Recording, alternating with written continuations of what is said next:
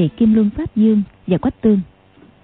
Đi được mấy hôm, dọc đường nghe tin dồn dập, nói hai đạo quân nam bắc của đại quân mông cổ, giáp công thành tương dương, đã giao chiến mấy trận với quân tống dưới chân thành. Có thắng, có bại, tình hình tương dương thập phần nguy cấp.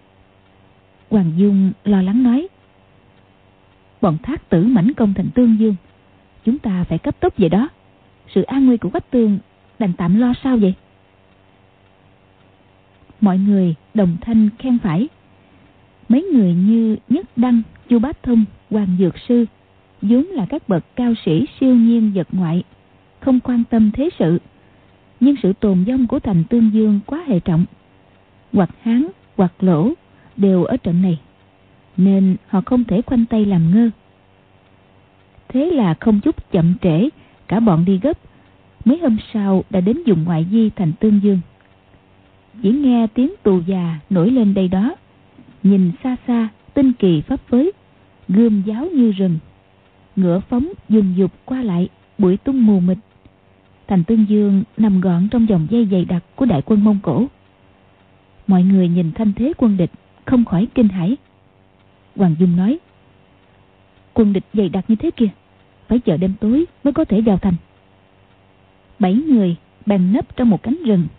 Trừ chú bác thông cười hi hi như thường, sáu người còn lại đều ủ dột.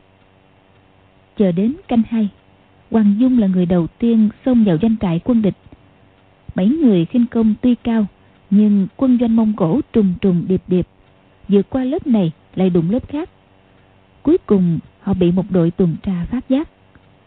Tiếng trống, tiếng thanh la trong quân nổi lên lập tức có ba đội bách phù dây họ lại. Các quân doanh khác hoàn toàn im lặng, không hề kinh động. Chu bá thông đoạt hai ngọn giáo dài, đi trước mở đường.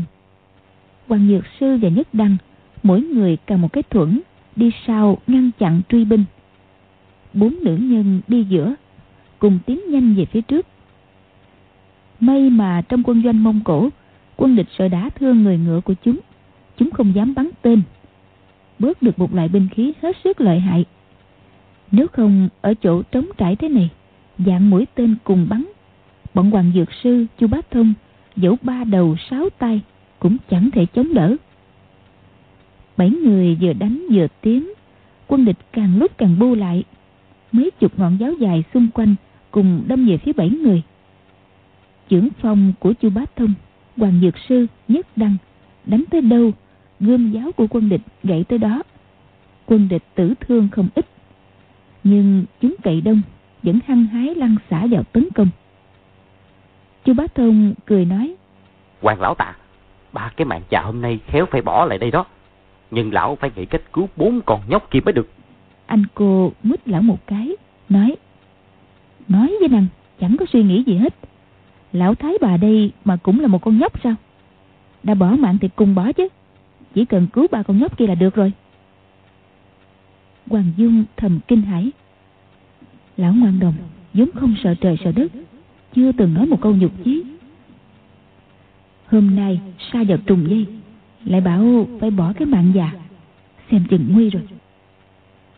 Nhìn bốn phía quân địch đông như kiến cỏ, trừ liều chết khổ chiến, cũng chưa nghĩ ra kế gì khác. Là vượt qua mấy lớp quân doanh hoàng dung thấy mé trái có hai trướng lớn màu đen. Năm xưa, từng theo thành các tư hãng tây chinh, biết đấy là chỗ cất giữ lương thực. Chợt nảy một kế, xông tới, cướp một cây đuốc từ tay quân địch, lao thẳng tới kho lương. Quân địch la hét đuổi theo. Hoàng dung chạy nhanh như một tia chớp, cúi thấp đầu một cái, đã chui tọt vào trong doanh trướng, châm lửa vào các xe lương trong đó. Giây lát lửa đã bùng lên bảy, tám chỗ. Hoàng dung mới chạy trở ra, hội hợp với cả đoàn. Các xe lương có nhiều vật dễ cháy, gặp lửa liền bùng cháy đùng đùng. Chu bá thông thích thú nhìn lửa cháy, cướp luôn hai cây đuốc từ tay quân địch, lao đi đốt các nơi. Vô ý, đốt một chuồng ngựa. Bảy chiến mã tức thời hí lên in ỏi, bỏ chạy tán loạn. Đại doanh mông cổ nhốn nháo cả lên quách tỉnh ở trong thành, ngay bên ngoài cửa bắc, quân địch huyên náo, bèn chạy ra mặt thành. Thấy có mấy đám cháy ngút trời trong quân doanh mông cổ, biết có người quấy rối quân địch, bèn điểm hai ngàn binh mã, lệnh cho quân đệ võ đông nhu, võ tu văn xuất thành tiếp ứng. Nhị võ tiến ra hơn một dặm, trong ánh lửa, thấy hoàng dược sư diều lục vô sông nhất đăng diều chu bá thông. Bảy người cưỡi năm con ngựa phi gấp tới. Nhị võ không xông lên, mà triển khai trận thế, ngăn chặn quân địch đuổi theo. Rồi hạ lệnh hậu đội biến thành tiền đội, yểm hộ cho bảy người ung dung rút về thành. Quách tịnh đứng trên bờ thành chờ đón, thấy nhạc phụ, ái thê, nhất tân đại sư, chu bá thông tới thành thì cả mừng, vội cho mở cổng thành. Thấy lục vô sông bị trúng giáo vào lưng chu bá thông bị trúng ba mũi tên vào lưng, râu tóc thì cháy xém. Hai người bị thương không nhẹ. Trình anh, hoàng dung, anh cô cũng đều bị trúng tên, nhưng không vào chỗ yếu hại. Nhất đăng và hoàng dược sư tinh thông y đạo. Sau khi xem kỹ vết thương cho chu bá thông và lục vô sông đều cao mày, không nói gì. Chu bá thông cười nói đại hoàng gia hoàng lão tạ hai vị đừng có buồn. Lão quan đồng còn hăng dữ lắm, biết chưa chết được đâu. Hai vị hãy dồn sức chữa cho con nhóc. Lục vô xong là được. Lão vẫn cười đùa với hoàng dược sư. Còn đối với nhất đăng thì không chỉ kính nể, mà còn hơi sợ. Nhất đăng xuất gia đã lâu, chu bá thông vẫn cứ gọi là đoàn hoàng gia. Hoàng dược sư và nhất đăng thấy lão ngoan đồng cố nén đau, cười đùa như thường thì cũng yên tâm hơn. Nhưng lục vô song thì hôn mê chưa tỉnh.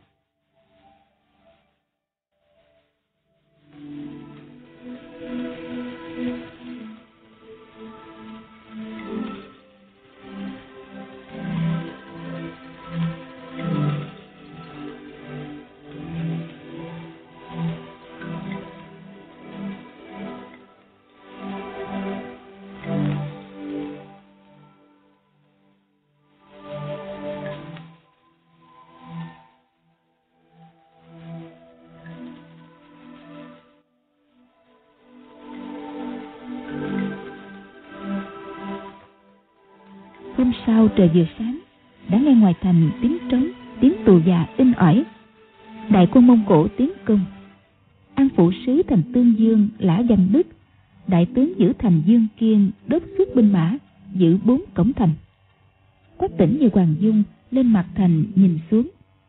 Thấy quân mông cổ hằng hà, sa số, không thấy tận cùng. Đại quân mông cổ từng mấy phen dây công thành tương dương. Chưa lần nào binh cường thế mạnh như lần này may mà có tỉnh ở lâu trong quân đội mông cổ, thông thạo rành rẽ các phương lược công thành của chúng, có chuẩn bị sớm. Bất kể quân địch sử dụng cung, tên, quả khí, lũy thạch, than gỗ, tấn công, quân tống thủ thành từ trên cao đều phá giải tất cả.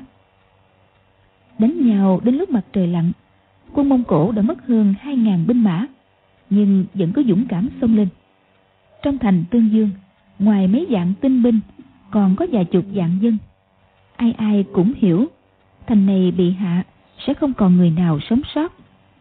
Cho nên các tráng đinh cầm vũ khí giữ thành đã đành. Ngay cả phụ nữ, cụ già, em nhỏ cũng gánh đất khiêng đá, góp sức chống giặc nhất thời trong thành ngoài thành, tiếng hò hét chấn động trời đất, tên bay trên không như châu chấu. Quách tỉnh tay cầm trường kiếm, đứng trên mặt thành đốc chiếm.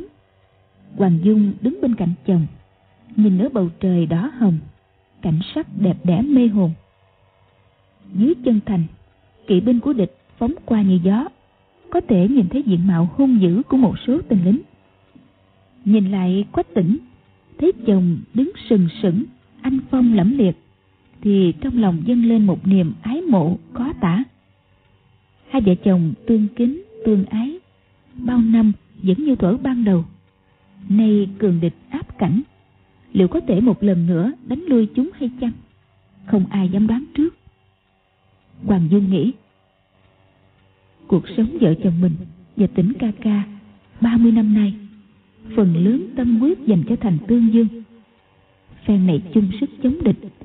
Dẫu cả hai vợ chồng mình Có phải đổ máu trên mặt thành, Cuộc đời coi như cũng không ổn chút nào. Liếc nhìn chồng, Thấy tóc mai bên trái điểm dài sợi bạc Bất giác thương mến Nghĩ Mỗi lần quân địch tiến đánh Tỉnh ca ca lại bạc thêm vài chục sợi tóc. Bỗng nghe Cổ cùng hô Dạng tuế, dạng tuế, dạng, dạng tuế Tiếng hô từ xa tới gần ầm ầm như sóng thủy triều. Cuối cùng hơn 10 dạng người cùng đồng thanh hô lớn Thật đúng như trời rung đất chuyển. Chỉ thấy một lá cờ xoáy được dơ cao Quân thiết kỵ, hộ vệ Một cái kiệu xanh có che lọng vàng, tiến đến gần. Chính là đại hãn Mông Kha, lâm trận, đốc chiến. Quan binh Mông Cổ, thấy đại hãn thân chinh ra trận, thì sĩ khí tăng mạnh hẳn lên. Chỉ thấy hồng kỳ vất ngang vất dọc. Đội ngũ dưới chân thành chia ra hai phía tả hữu. Hai dạng nhân đội tiến công gấp cổng bắc. Đây là thân binh của đại hãn, là đội quân tinh nhuệ nhất lại chưa hề bị tổn thương. Ai ai cũng muốn lập công trước mặt đại hãn. Mấy trăm chiếc thang được tấp vào tường thành. Binh tướng mông cổ như kiến leo lên bờ thành. Quách tỉnh thét lớn. Hỡi các huynh đệ hôm nay chúng ta làm cho đại hãn thám tử chính mắt chứng kiến thần thủ của hảo đạp gì đại tông? Tiếng thét của quách tỉnh trung khí sung mãn giữa tiếng huyên náo của hàng vạn người mà ai cũng nghe rõ quân tống trên mặt thành đã đánh suốt một ngày mệt mỏi. Nhưng nghe tiếng kêu gọi của quách tỉnh lập tức trở nên hăng hái đều nghĩ bọn thác tử khi vũ chung lâu này giờ phải làm cho đại hãn của chúng thấy rõ sự lợi hại của quân ta. Thi thể quân địch dần dần chất cao dưới chân thành. Đội ngũ phía sau lại trào lên như sóng đạp lên xác kẻ đang ngã mà tấn công. Các quan tả hữu phi ngựa đi truyền thụ lệnh của đại hãn điều binh khiển tướng. Trong thành ngoài thành hàng dạng bó đuốc đã được đốt lên chiếu sáng như ban ngày. An phụ sứ lã văn đức thấy tình thế nguy ngập cho rằng không giữ nổi thành khiếp sợ mặt tái mét. Chạy đến chỗ quách tỉnh gọi quách quách quách đại hiệp giữ không nổi đâu. Chúng, chúng ta rút khỏi thành chạy về phía nam thôi. Quách tỉnh gằn giọng an phụ sứ gì mà nói năng như vậy? Thành tương dương còn chúng ta còn. Thành tương dương mất chúng ta sẽ chết. Hoàng dung nghĩ lã văn đức chỉ cần ra lệnh lui binh lòng quân sẽ dao động. Thành tương dương lập tức sẽ thất thủ. Bèn chĩa kiếm quát ngài chỉ cần nói thêm một lời về việc bỏ thành lui binh ta sẽ đâm chết ngài tức thời. Bốn thân binh tả hữu của lã văn đức xông tới ngăn chặn đều bị hoàng dung gạt chân đánh ngã. Quát tỉnh quát mọi người hãy cùng lên mặt thành chống địch không tử chiến thì còn chỉ là nam nhi hán? Các thân binh vốn kính phục quách tỉnh. Nghe tiếng quát oai nghiêm ấy đều đồng thanh khen phải. Xông tới bờ thành chống giặc. Đại tướng dương kiên nói to. Chúng ta liêu chết tử thủ bọn thác tử sẽ không chịu nổi đâu. Bỗng nghe viên quan mông cổ truyền lệnh nói. Chúng quan binh nghe đây đại hãn có chỉ dụ người nào leo lên mặt thành đầu tiên sẽ được làm chúa thành này quân mông cổ hò reo hưởng ứng. Tướng sĩ ai nấy cùng liều chết xông lên. Viên quan truyền lệnh tay cầm hồng kỳ, qua lại truyền chỉ của đại hãn quách tỉnh dương cung phóng đi một mũi lan nha tiễn. Trúng ngực viên quan truyền lệnh, hắn ngã ngựa liền. Sĩ khí quân địch giảm đi. Không lâu sau, lại có một dạng nhân đội mới áp tới chân thành. Gia luật tề tay cầm giáo dài chạy tới trước mặt quách tỉnh, nói nhạc phụ nhạc mẫu bọn thác tử mảnh công không thoái. Con xin xông ra ngoài thành chém giết một trận. Quách tỉnh nói được lắm. Ngươi dẫn bốn ngàn người xông ra. Nhưng phải hết sức cẩn thận. Gia luật tề lui xuống. Lát sau trống trận rền vang cổng thành mở ra. Gia luật tề xuất lĩnh một ngàn đệ tử cái băng ba ngàn quan binh chĩa giáo xông ra. Quân mông cổ đang hung hăng đánh thành ở cửa bắc. Thấy quân tống tràn ra chém giết liền rút chạy. Gia luật tề dẫn quân đuổi theo. Đột nhiên, trong quân mông cổ, có ba tiếng pháo lệnh. Hai dạng nhân đội từ hai phía tả hữu, bao vây đội quân bốn ngàn người của gia luật tề vào giữa. Ba ngàn quan binh được huấn luyện bài bản, võ nghệ thành thạo. Lại có một ngàn đệ tử cái bang làm cốt cán. Tuy bị dây, nhưng không hề run sợ. Quách tỉnh, hoàng dung, lã văn đức, dương kiên bốn người ở trên mặt thành nhìn xuống. Thấy quân tống trận thế không loạn, lấy một địch mười, hăng hái chống trả. Đao quang loan loáng dưới ánh đuốc, như hàng dạng con ngân xà chuyển động. Thật là một trận đại chiến. Quân mông cổ cậy đông, hai dạng nhân đội dây chặt bốn ngàn tinh binh của gia luật tề. Một dạng nhân đội khác lại leo lên thang công thành. Quách tỉnh thấy đội quân của gia luật tề chẳng ở bên ngoài diện binh mông cổ điều động bất tiện, bèn hạ lệnh cho huynh đệ họ võ lui binh một quãng, nhường cho quân mông cổ leo lên bờ thành. Nhị võ dân lệnh, dẫn binh tạm lui. Lập tức hàng trăm, hàng ngàn tên lính mông cổ leo lên mặt thành. Ngàn dạng binh tướng mông cổ bên dưới ngỡ thành đã bị phá, liền hò reo, dạng tuế dạng tuế! Lã văn đức mặt như chàm đổ, toàn thân run rẩy, nói quách đại hiệp, giờ phải làm sao? Chúng ta chúng ta làm thế. Quách tỉnh không nói. Chờ chừng năm ngàn quân mông cổ leo lên mặt thành bèn vớt lá cờ đen một cái. Trống trận, bỗng rền vang.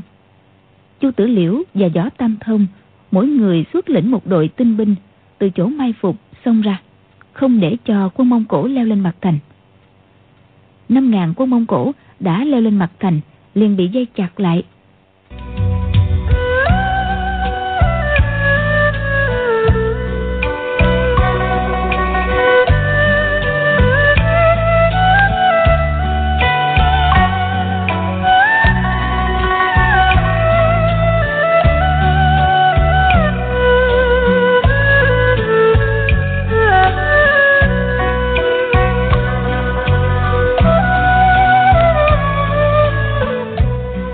Này quân Tống ở ngoài thành bị dây, quân Mông Cổ ở trong thành bị dây.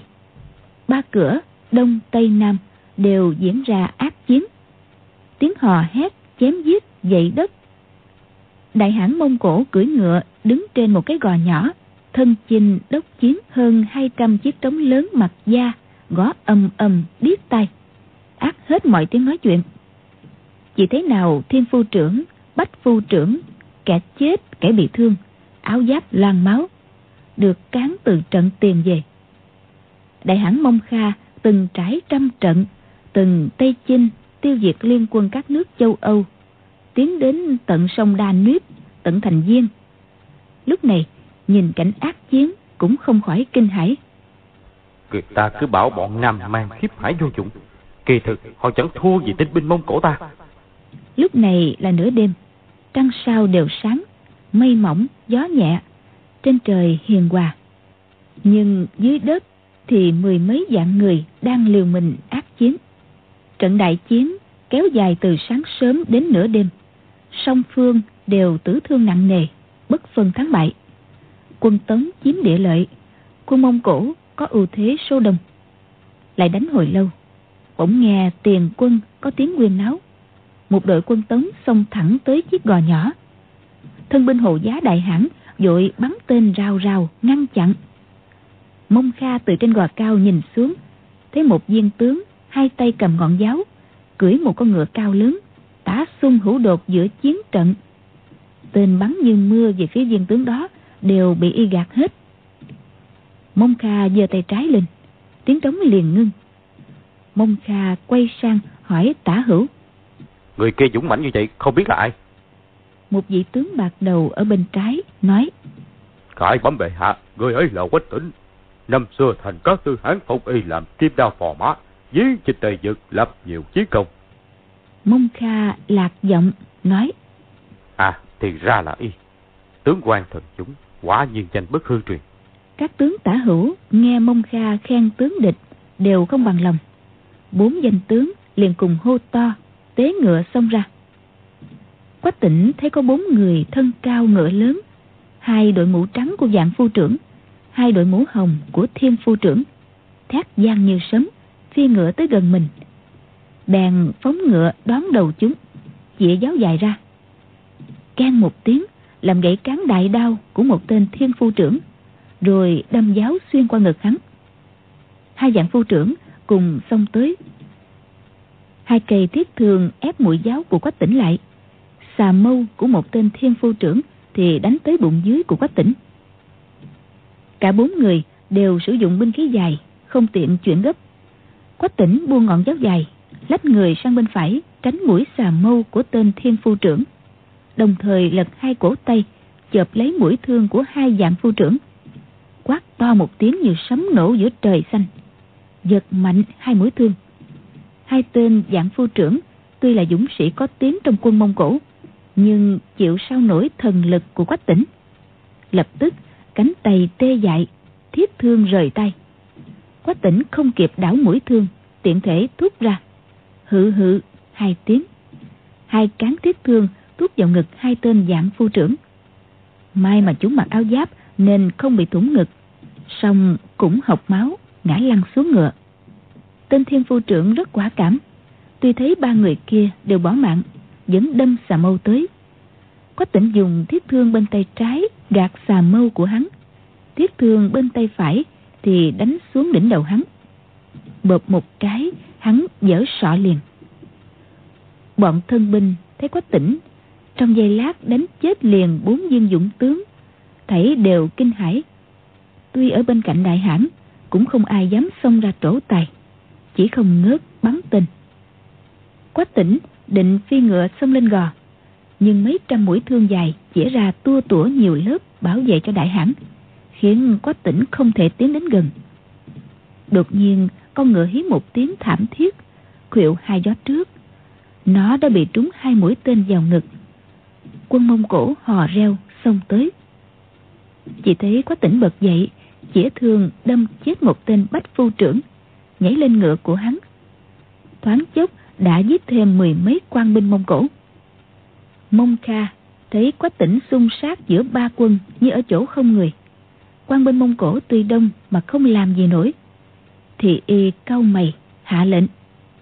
Ai giết được quách tỉnh lập tức thưởng quan kim giang lượng quan thăng ba cấp. Phần thưởng khích lệ quan binh tràn lên như nước lũ.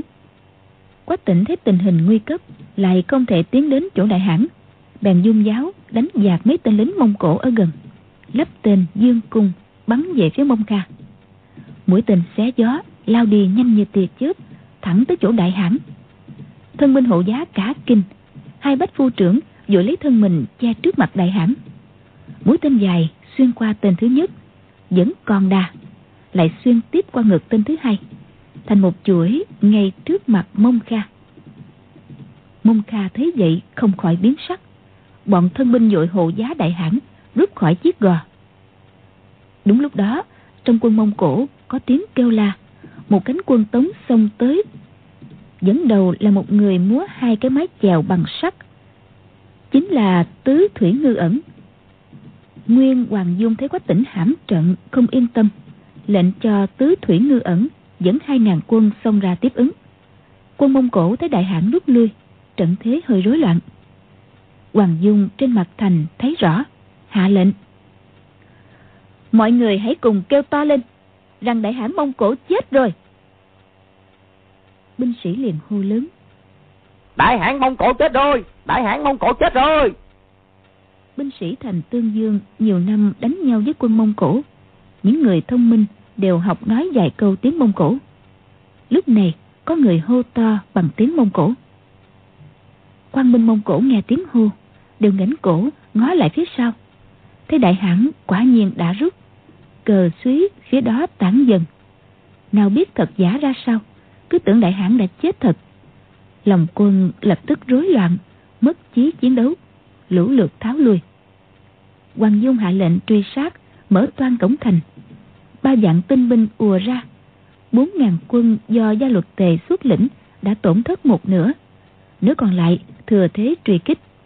Quan binh mông cổ từng trải chiến trận tuy bại mà không loạn tinh binh đoạn hậu chậm rãi rút về phía bắc quân tống khó lòng lại gần riêng năm ngàn quân mông cổ tinh nhuệ leo được vào trong thành tương dương thì không một ai sống sót khi quân mông cổ rút hết khỏi cả bốn cửa thành thì trời đã sáng rõ Trận đại chiến này kéo dài đủ 12 canh giờ. Máu chảy đầy đồng, thay chất thành núi. Ngựa chết, giáo gãy, cờ rách la liệt trong vòng 10 dặm. Trận này quân Mông Cổ tử thương hơn 4 vạn, quân Tống thủ thành cũng tử thương hai vạn 3 ngàn người. Từ khi Mông Cổ hưng binh xâm lăng phương Nam đến nay, chưa bao giờ thảm liệt như trận này. Quân Tống giữ thành Tương Dương tuy đánh lui quân địch, nhưng khắp nơi trong thành đều có tiếng khóc. Mẹ khóc con, vợ khóc chồng. Quách tỉnh, Hoàng Dung không kịp cởi áo giáp nghỉ ngơi, phải đi tuần thị bốn cổng thành, thăm hỏi tướng sĩ.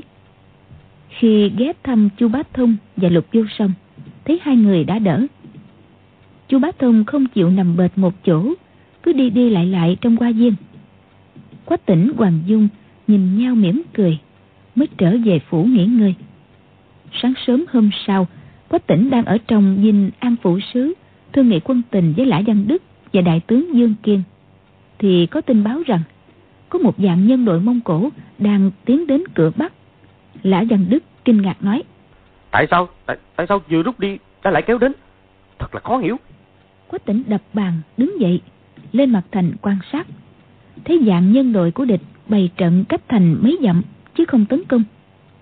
Lát sau, hơn một ngàn thợ mộc gánh đá đóng cọc khuân gỗ dựng lên một cái đài cao hơn 10 trượng lúc này hoàng dược sư hoàng dung nhất đăng chu tử liễu đều đã ra mặt thành quan sát. Thấy quân mông cổ dựng cái đài cao đều không hiểu. Chu tử liễu nói bọn thác tử dựng cái đài cao. Nếu để nhìn trộm quân tình trong thành thì không làm cách xa như thế. Hơn nữa quân ta chỉ cần bắn quả tiễn sẽ lập tức thiêu hủy.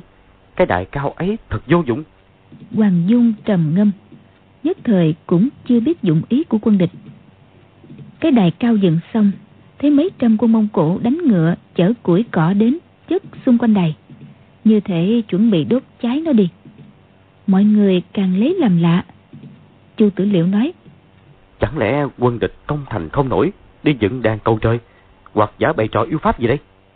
Quách tịnh nói, Tiểu đệ ở lâu trong quân Mông Cổ chưa hề thấy họ giới trò la lùng như thế này bao giờ.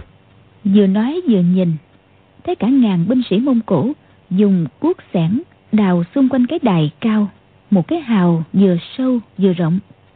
Đất đào lên, thì đắp thành bờ phía ngoài hào như một bức tường đất. Hoàng Dược Sư tức giận nói. Thành Tương Dương là quê của Gia Cát Lượng thời Tam Quốc. Một thác tử vô lấy vớt trò muốn đều qua mắt vị đại hiền chẳng quá đã coi khinh người tống lắm sao chỉ nghe tiếng tù già tiếng trống vang lên một dạng nhân đội tiến đến dàn trận bên trái cái đài cao. Một dạng nhân đội khác dàn trận bên phải cái đài. Trận thế dàn xong lại thêm một dạng nhân đội dàn ra phía trước đài. Cùng với ba dạng nhân đội kia tổng cộng thành bốn dạng nhân đội xung quanh cái đài cao. Đại trận trải dài mấy dặm gương giáo cung thủ, trường mâu thủ, trảm mã thủ, thiết xung thủ, tầng tầng lớp lớp dây quanh cái đài cao. Bỗng nghe pháo hiệu, tiếng trống ngừng bặt, mấy dạng người im phăng phát. Từ xa có hai người phi ngựa đến chân đài. Hai người xuống ngựa, dắt tay nhau đi lên cái đài cao. Chỉ vì quá xa nên không nhìn rõ diện mạo hai người ấy. Chỉ lờ mờ đoán là một nam, một nữ. Mọi người đang kinh ngạc. Hoàng Dung đột nhiên kêu lên một tiếng, ngã ngửa ra phía sau, ngất đi. Mọi người vội cứu tỉnh, cùng hỏi. Sao? Chuyện gì? Chuyện gì? Chuyện gì vậy? Hoàng Dung mặt tái nhợt, run giọng nói. Là Tương Nhi. Mọi người kinh hãi nhìn nhau. Chu Tử Liệu nói. Quách phu nhân, phu nhân nhìn rõ chứ? Hoàng Dung nói. Mũi nhìn không rõ mặt mũi. Nhưng mà xét về lý thì nhất định là quách tương rồi. Bọn thác tử đánh thành không được. Cuối cùng thực thi gian kế. Thật là quá đê hèn. Hoàng Dược Sư và Chu Tử Liễu nghe Hoàng Dung nói đã hiểu ra, tỏ vẻ tức giận. Quách tỉnh thì chưa hiểu, hỏi. Tương chi sao lại ở trên cái đài kia? Bọn thác tử thực thi gian kế gì? Hoàng Dung đứng thẳng người, hiên ngang nói. Tỉnh ca ca, Tương Nhi không may sa vào tay bọn thác tử bọn địch dựng cái đài cao kia chất củi cỏ bên dưới là định thiêu sống tương nhi để ép tỉnh ca ca đầu hàng nếu ca ca không đầu hàng chúng sẽ phóng quả để vợ chồng ta đau đứt ruột thần trí rối loạn không thể chuyên tâm giữ thành. Quách tỉnh vừa kinh ngạc vừa tức giận hỏi tương nhi tại sao lại xa vào tay bọn thác tử? Hoàng dung nói mấy ngày qua quân vụ khẩn cấp thiếp sợ tướng công phân tâm cho nên chưa kể. Rồi thuật lại về quách tương ở tuyệt tình cốc bị kim luân pháp dương bắt đi như thế nào? Quách tỉnh nghe dương quá mất tích ở dưới đáy sơn cốc thì hỏi tỉ mỉ.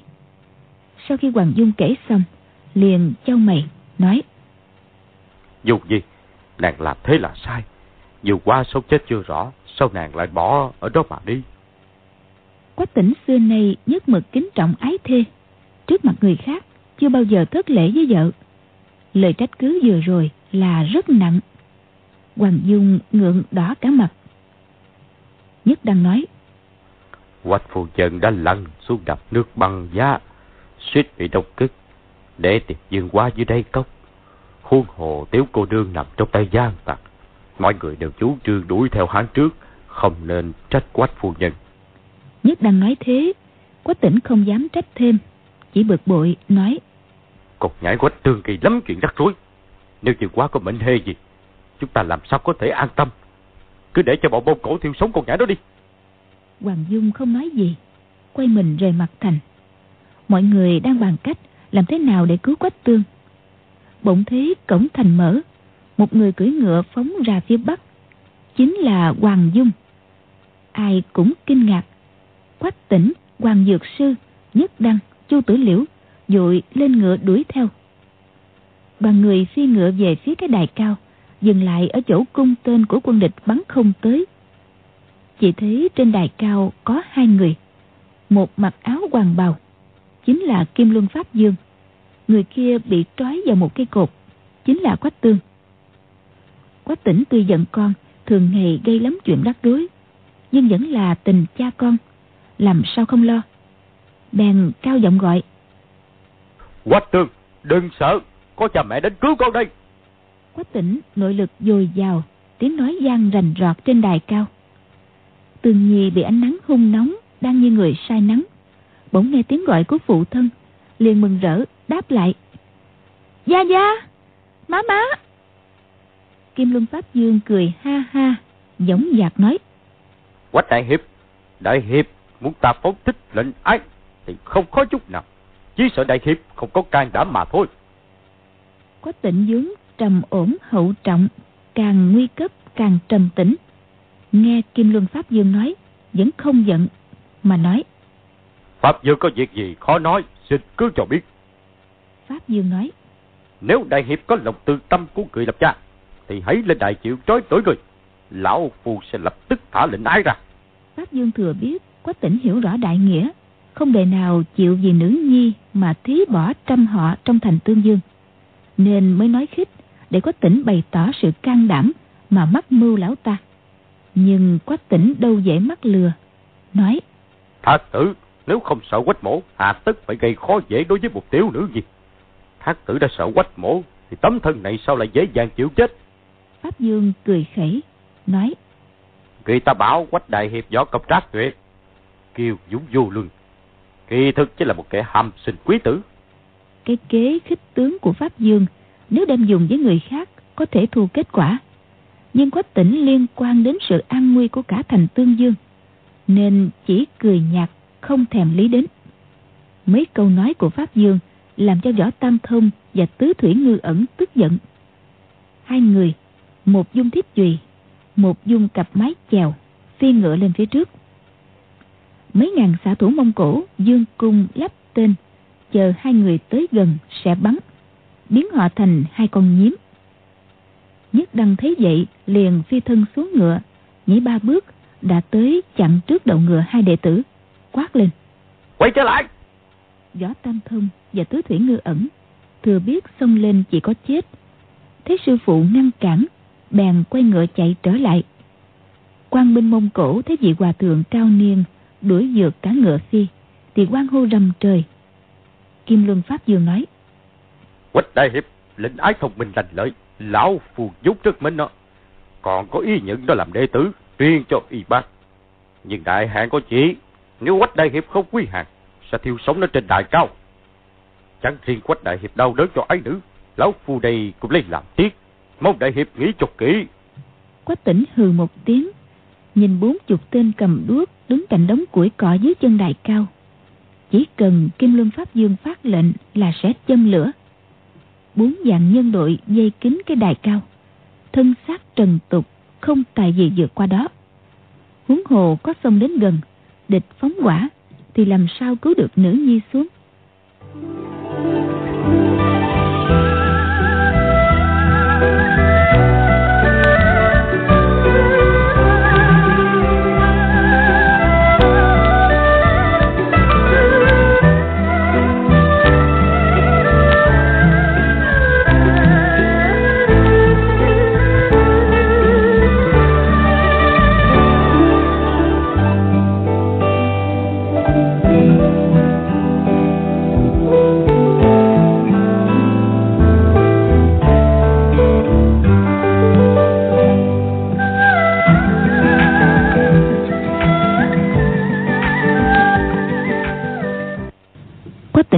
Trong quân Mông Cổ, biết quân Mông Cổ dụng binh tàn bạo, cướp đất hạ thành. Trong một ngày, có khi thảm sát hàng dạng phụ nữ trẻ thơ. Nếu chúng có thiêu sống quách tương, thì cũng giống như chúng xéo lên một con kiến. Mới ngẩng đầu lên, thấy sắc diện tiều tụy của nữ nhi, tự dưng lòng đau như cắt. Bèn gọi to. Tường Di, con là hảo nữ di của Đại Tống, khẳng khái tổ ghét chứ run sợ. Cha mẹ hôm nay không thể cứu con. Mai sau nhất định sẽ giết tên ác tăng này trả thù cho con. Con hiểu chưa? Quách tương nuốt lệ gật đầu đáp to. Gia gia, má má, hài nhi không sợ. Quách tịnh nói. Thế mới là hảo nữ nhi của ta. Đoạn dương cung bắn liền ba mũi tên dài. Ba tên lính Mông Cổ cầm đuốc đứng dưới chân đài cao, ngã giật xuống vì bị tên xuyên qua ngực. Quách tỉnh học xạ thuật từ đại tướng Mông Cổ, thần tiễn, triết biệt. Cộng với mấy chục năm tu vi, chỗ quách tỉnh đứng, tên của địch không thể bắn tới. Song quách tỉnh vẫn có thể bắn tới kẻ địch. Quân Mông Cổ cùng kêu lên kinh hãi, dơ mộc hộ thân. Quách tỉnh nói, Đi thôi! Vừa quay đầu ngựa, cùng Hoàng Dung phi về thành. Mọi người về đứng trên mặt thành. Hoàng Dung thẫn thờ nhìn cái đài cao, tâm trí rối bời. Nhất đang nói. Tha tử trị quân kim chính. Mưu cưu quách tường phải tìm cách trước tiên làm rối loạn bút dạng nhân đội ở xung quanh cái đài cao. Hoàng Dược Sư nói. Lúc vậy. Lão ngẫm nghĩ rồi nói. Dục gì? Chúng ta sử dụng đại trận nhi thập bát tú đấu với thác tử một phen. Hoàng Dung cúi đầu nói. Dù có thắng địch thác tử phóng quả đốt cái đài cao thì biết làm sao? Có tỉnh hiên ngang nói. Chúng ta tận lực giết địch đương nhiên sống hay chết còn tùy ý trời nhạc phụ xin hỏi cách bày trận nhi thập bát tú thế nào? Hoàng dược sư cười nói. Trận pháp này biến qua rắc rối. Năm xưa sau khi quan sát thi cách bắt đầu trận cũng phải toàn chân ta ngẫm nghĩ mãi tìm học trận pháp của cổ nhân sáng tạo ra trận nhị thập bát tú để tranh cao thấp với các đạo sĩ phải toàn chân. Nhất đang nói. Thuật cứu hành kỳ môn của hoàng lão tà, độc bộ thiên hạ. Đại trận nhị thập bát tú hẳn là quyền diệu. Hoàng Dược Sư nói. Trận pháp nhị thập bát tú vốn chỉ để đấu với vài chục người trong gió lâm, chứ không chỉ đánh với thiên quân vạn mã. Nhưng nếu biến quá có khi cũng hữu dụng. Chỉ tiếc thiếu mất đôi chim điêu. Nhất đang nói. Xin hoàng lão tà nói rõ hơn được không? Hoàng Dược Sư nói. Đôi chim điêu giá không bị gã chăn tàn giết hại. Khi trận pháp phát động, đôi chim điêu sẽ có thể bay tới cái đà cao cứu quách tường. Giờ thì chưa có cách nào hay hơn. Đại trận dị thập bát tú là dựa trên sự biến hóa ngũ hành sinh khắc do năm vị cao thủ chú trì. Chúng ta bốn phương vị Đông Nam Bắc Trung đều có người. Nhưng lão quan độc bị trọng thương, thiếu một người ở me Tây. Nếu có Dương Quá ở đây, võ công của y không thua gì Âu Dương Phong thời trước. Bây giờ biết tiền đâu ra y. Chủ tướng me tày thiếu không được. Quách tỉnh nhìn lướt qua cái đài cao. Nhìn xa tích về trời mây phương Bắc. Nghĩ đến tuyệt tình cốc. Miệng lẩm bẩm. Qua gì sống chết sau đây. Thật khiến người ta lo lắng. Hôm Dương Quá đứng trước đoạn trường nhai. Biết không thể gặp lại tiểu long nữ. Đau đớn nhảy xuống vực sâu. Nghĩ rằng sẽ thịt nát xương tan. Không ngờ rơi xuống hồi lâu, Đột nhiên ùm một cái Lại rơi xuống một cái đầm nước. Chàng rơi từ trên cao hàng trăm trượng, Xung lực cực mạnh. Cứ thế chìm thẳng xuống, Cũng không biết chìm sâu bao nhiêu thước nước.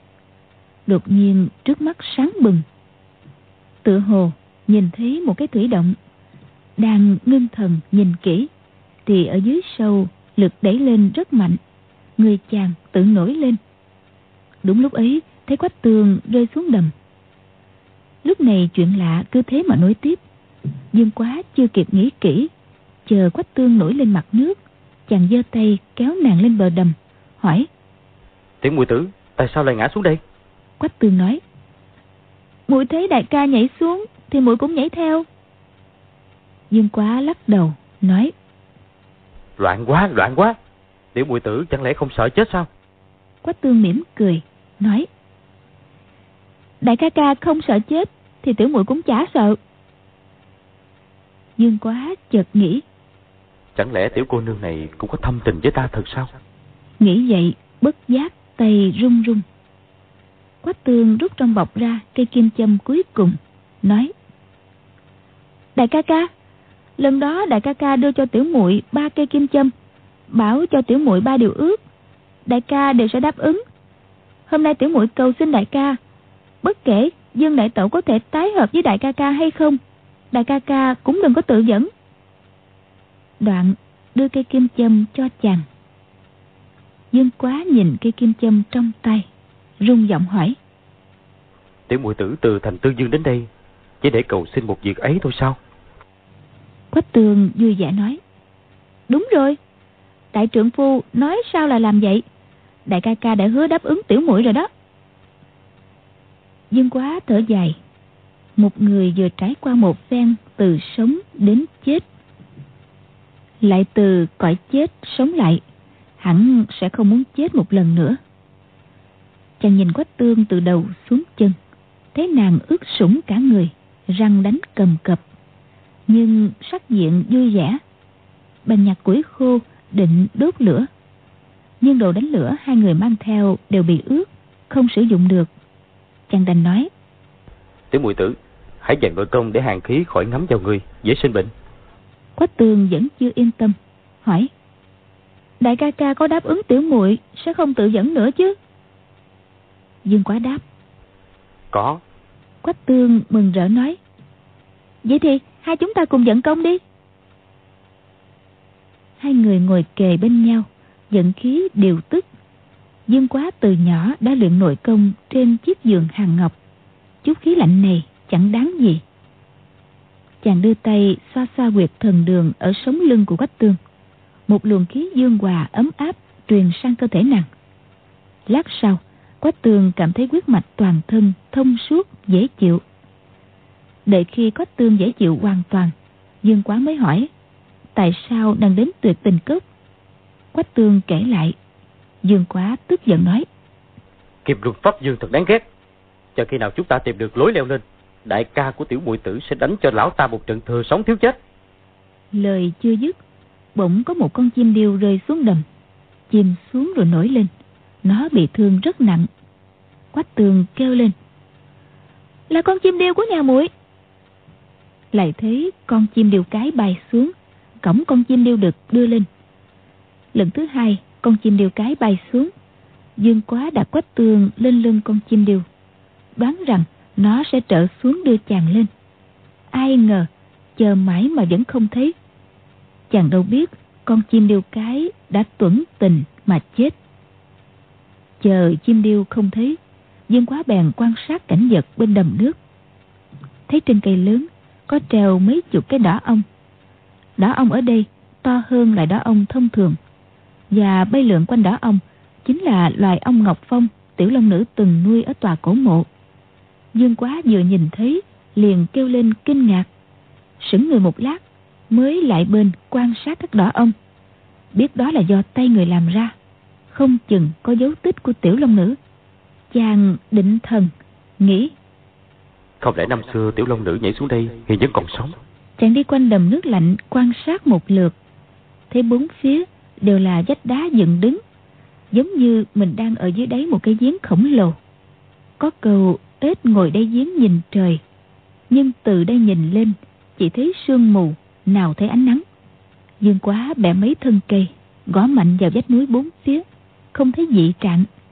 Nhưng nhìn kỹ phát hiện một số cây bị người ta bóc vỏ. Một số hòn đá được kê ngay ngắn cạnh cây hoa. Không phải là tự nhiên, mà có bàn tay con người sắp đặt. Thì chàng hồi hộp trống ngực đập mạnh. Lúc này, chàng đoán chắc tiểu long nữ ở đây. Chỉ không biết đằng đẵng 16 năm trời, người ngọc giờ đây thế nào. Dương quá vốn không tin quỷ thần, nhưng lúc này hồi hộp quá, chàng quỳ xuống mà khấn lạy trời phù hộ cho con gặp lại long nhi. Khấn cầu mấy lần tìm kiếm một hồi vẫn không thấy thêm dấu tích gì. Dương quá ngồi dưới một gốc cây ngẫm nghĩ. Nếu long nhi đã chết cũng phải còn hài cốt chứ trừ khi hài cốt ở dưới đáy đầm. Nhớ lúc chìm xuống đầm từng thấy có một dần sáng rộng. Thật khó hiểu chắc phải có gì ở dưới đó. Chàng liền đứng dậy. Chàng nói to lành dữ gì cũng phải tìm cho ra chân tướng tìm bao giờ thấy hài cốt của nàng mới thôi. Chàng liền nhảy xuống đầm, lặn hẳn xuống chỗ sâu. Càng xuống sâu, càng lạnh buốt. Lặn một hồi, thấy bốn phía toàn là băng, màu xanh sẫm. Dương quá tuy không sợ lạnh, nhưng ở chỗ sâu, lực đẩy lên rất mạnh. Chàng cố gắng mấy lần cũng chỉ lặn sâu thêm vài trượng, vẫn chưa tới đấy đã tức thở, phải ngoi lên mặt nước chàng lên bờ bưng một hòn đá lớn, rồi lại nhảy xuống. Lần này chàng chìm rất nhanh, chợt thấy trước mắt sáng bừng dội bơi tới chỗ quần sáng. Chỉ thấy một dòng nước chảy mạnh cuốn chàng đi. Quá ra quần sáng quả nhiên là một cái động. Chàng quẳng hòn đá đi, tay chân cùng bơi trong động. Đây là một cái hố băng trên chết lên cao. Chàng thuận thế bơi lên. Không lâu thì lên tới mặt nước. Cảm thấy ánh nắng lóa mắt, mùi hoa thơm nức như lạc vào một thế giới khác. Chàng chưa vội bò lên bờ, đưa mắt nhìn quanh. Chỉ thấy cỏ xanh và vô vàng hoa lá. Như thể trong một hoa viên cực lớn. Nhưng im ắng không một bóng người. Chàng vừa kinh ngạc, vừa vui mừng, giọt lên bờ. Thấy cách hơn 10 trượng có một ngôi nhà tranh chàng chạy nhanh về phía đó. Nhưng được ba bốn trượng thì dừng lại bước thông thả nghĩ thầm. Nếu trong nhà không tìm ra tin tức gì về Long Nhi thì sao? Càng đến gần ngôi nhà chàng càng bước chậm hơn. Trong thâm tâm chỉ sợ tất cả chỉ là ảo ảnh. Còn cách một trượng cuối cùng chàng giỏng tai nghe ngóng. Bốn phía vẫn im ắng không tiếng chim tiếng người chỉ có tiếng ong do ve chàng chờ một lát cuối cùng đánh bạo nói giọng run run. Dương mổ mạo muội bái yết xin cho gặp mặt. Trong nhà không có tiếng trả lời. Chàng giơ tay đẩy nhẹ cửa mở ra nghe két một cái. Dương quá bước vào vừa nhìn lướt qua đã chấn động toàn thân. Thấy bên trong bày biện đơn giản nhưng vô cùng sạch sẽ. Gian ngoài chỉ có một cái bàn một cái ghế không còn vật gì khác. Vị trí kê bàn ghế cũng vô cùng quen thuộc. Chẳng khác gì ở trong tòa cổ mộ. Không cần suy nghĩ, chàng tự dưng đi sang bên trái. Quả nhiên, thấy một gian buồn nhỏ. Qua gian này, tới một gian rộng hơn. Giường ghế ở đây kê y hệt ở trong phòng ngủ của tòa cổ mộ. Chỉ khác là ở đây, dụng cụ toàn làm bằng cành cây ghép lại. Gian bên phải có một cái giường kiểu như cái giường hàng ngọc chàng luyện công hồi nhỏ cạnh đó chăn ngang một sợi dây để chàng nằm luyện kinh công một ô cửa sổ nhỏ nơi chàng đọc sách viết chữ từ lúc bước vào đây sờ giường sờ ghế Dương quá đã rưng rưng nước mắt. Lúc này chàng không nhịn được nữa, lệ chảy ròng ròng. Bỗng cảm thấy có một bàn tay mềm mại vuốt nhẹ tóc chàng. Một giọng nói dịu dàng. Quá nhi, sao chàng không vui mừng?